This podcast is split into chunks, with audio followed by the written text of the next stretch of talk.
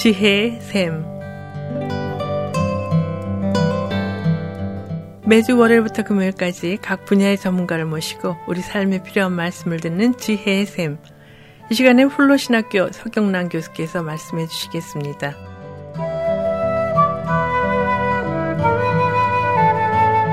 안녕하세요. 성 금요일은 영어로 Good Friday라고 이야기하는데 예수님께서 바로 우리의 구속을 이루심으로 우리에게 좋은 날이 되었기에 Friday라고 부르게 되는데요. 정말 여러분 청취자들에게 하나님의 은혜가 함께 하시기를 간절히 기도합니다. 오늘은 예수님께 사로잡혀 교회를 다시 보는 것에 대해 살펴보기를 원합니다. 교회는 하나님께로부터 세상으로 보냄을 받은 백성입니다. 교회는 예수를 중심으로 하는 예수를 따르는 자들의 유기적인 집합으로서 예수님의 이름으로 세상을 섬기도록 세상에 파송된 공동체입니다.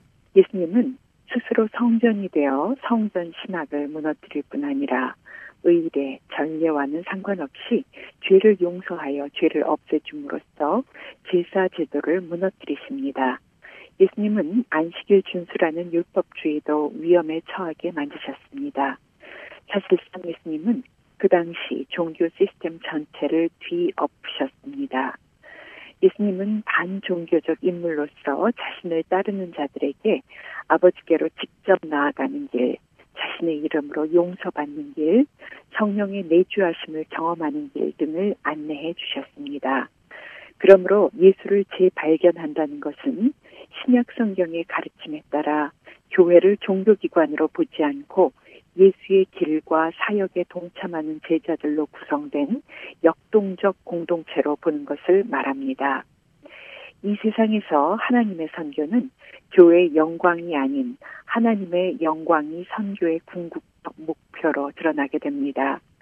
교회로서 우리가 맡은 역할은 하나님의 거대한 계획인 하나님 나라의 겸손히 참여하는 것입니다. 교회인 우리는 우리의 의제를 정하거나 하나님의 의제를 모방하는 것이 아니라 오히려 하나님의 부르심과 인도를 따라 하나님의 놀라운 계획에 참여할 뿐입니다. 데이빗 바시는 이것을 훌륭하게 표현하고 있습니다. 그는 이렇게 말했습니다. 교회가 세상과 총체적인 관계를 맺으면서 종의 모습으로 불신, 착취, 차별, 폭력에 대하여 증언할 뿐 아니라 구원, 치유, 해방, 정의, 화해에 대해 증언할 때 선교는 일어난다.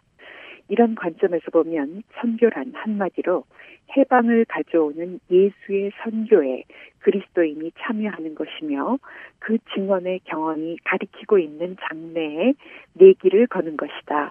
그것은 곧 공동체의 증언으로 성육신되는 세상을 구원하시려는 하나님의 사랑에 대한 좋은 소식이다. 해방을 가져오는 예수의 선교는 우리를 둘러싼 사방에서 펼쳐지고 있는데 이것은 그리스도의 공동체의 헌신을 요구하고 있습니다. 하나님께서는 신자들의 공동체를 불러 그분의 선교에 참여하게 하십니다. 이것을 존 엘드리치는 이렇게 표현합니다. 하나님은 작은 마음의 공동체들을 불러 모아 서로를 위해 그리고 아직 자유롭게 되지 못한 이들의 마음을 위해 싸우도록 하신다. 동지의 친밀감, 소수의 대담한 영혼이 끼친 믿기 어려운 영향력. 이것이 예수가 우리에게 주신 그리스도인의 삶이다. 이것은 지극히 정상적인 삶이다. 그리스도인의 모임을 묘사할 때 사용한 단어가 그리스어인 에클레시아라는 사실은 무척 흥미롭습니다. 우리는 에클레시아란 그리스어를 옛 영어 단어인 교회, church로 번역하고 있습니다. 그런데 이 교회라는 단어는 오늘날 예배 장소나 건물 혹은 기독교 공동체의 제도적 측면을 가르치는 말로 더 많이 사용되고 있는 것을 보게 됩니다. 이것은 바울이 사용했던 본래의 용법에서 한참 멀어진 것입니다. 에클레시아란 단어는 바울이 만들어낸 것이 아니고 이미 그 당시에 사용되고 있었던 일상의 용어였습니다. 이 기존의 용어를 가져다가 새로운 기독교적인 의미를 덧입힌 것입니다. 우리는 에클레시아가 세상 밖으로 불러내어진 자들의 모임을 의미한다라고 알고 있습니다. 이 단어는 나오다를 뜻하는 에크와 부르다를 의미하는 칼레오의 합성어입니다. 그러나 에크레시아는 본래 흔히들 생각하는 단순한 집회나 모임만을 가리키는 단어가 아니었습니다.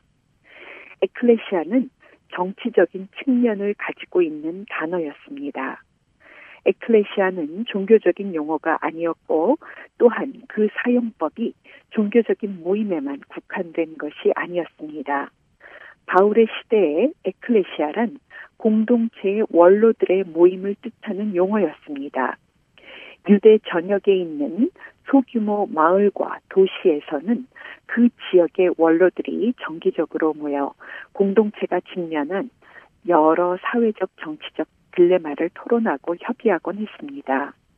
동네 분쟁거리, 죽은 사람의 재산을 둘러싼 논쟁, 자연 재해에 대한 공동의 대처 등이 원로 회의에서 논의하는 사안들이었습니다. 이것은 마치 오늘날의 지역 공동체 지도자들이 시청에 모여 개최하는 회의와 비슷한 것이었습니다. 다시 말하면 에클레시아란 지혜로운 공동체 지도자들이 공동체의 조화와 안녕을 도모하려는 공동의 비전을 품고 다 함께 모이는 모임이었던 것입니다. 에클레시아는 눈에 보이지 않지만 권위를 가지고 방대한 관료 조직을 통해 정부 기관들을 움직이는 입법자들의 집단 이상의 것이었습니다. 공동체 내 공동체로서 그 공동체의 가치를 더해주는 역할을 했던 것입니다. 마을을 도와 더 좋은 마을이 되게 하는 역할을 감당한 것입니다. 에클레시아는 마을 속에 몸담고 있었기에 그들의 운영도 다른 구성원들과 마찬가지로 공동체의 번영 그리고 평화와 직접적으로 연결되어 있었습니다. 바울이 갓 태어난 기독교 공동체를 위해 이 용어를 취하여 기독교화 시켰다는 것은 참으로 흥미로운 사실입니다. 물론 바울은 기존의 에클레시아 개념에다가 통일성과 다양성을 견제하려고 노력하는 공동체의 의미를 덧붙입니다. 바울은 그리스도인들의 모임을 옛 시브리 가족에게 기대되는 모든 요소인 헌신, 충성, 애정을 지닌 한 가족 혹은 한 집단이라고 부릅니다. 또한 에클레시아를 신부로 언급함으로써 거룩함과 정절을 지킬 의무를 강조하고 있으며 훈련과 집중이 요구되는 군대라고 부르기도 합니다. 이를 통해 알 수 있는 것은 바울이 생각하는 교회에는 모임 이상의 요소가 있는 것입니다. 그런데 바울이 우리를 향한 비전을 제시할 때 사용하는 원래 재료가 원로들의 모임, 곧 마을의 가치를 더해주고 지혜를 제공하고 우리의 운명을 공동체의 운명과 연결시켜주는 모임이라는 것이 우리의 흥미를 자극하고 있습니다. 따라서 하나님의 보냄을 받은 백성이 된다는 것은 이웃의 최상의 유익을 염두에 두는 것을 뜻하는 것이 아닐까요? 다시 말하면 교회인 그리스도인들은 예수로부터 보냄을 받아 자신이 속한 마을로 들어가서 가치를 더해주고 지혜를 제공하고 더 나은 마을이 되도록 기여하는 사람들이란 말입니다. 오늘 극동방송의 청취자 여러분들과 제가 예수님께 보냄을 받은 자들로서 우리 지역 공동체에서 펼쳐지는 하나님 나라의 일에 참여하여 우리의 사명에 뛰어드는 삶을 살아낼 수 있게 되기를 간절히 기도합니다. 감사합니다. 지금까지 훌러신학교 서경란 교수께서 말씀해 주셨습니다. 지혜의 샘 오늘 들으신 내용은 극동방송 뮤지지사 홈페이지 usk.febc.net usk.febc.net에서 다시 들으실 수가 있습니다. 아름다운 음악과 기쁜 소식을 전하는 극동방송에서 보내드린 지혜의 샘 오늘 순서를 마치겠습니다.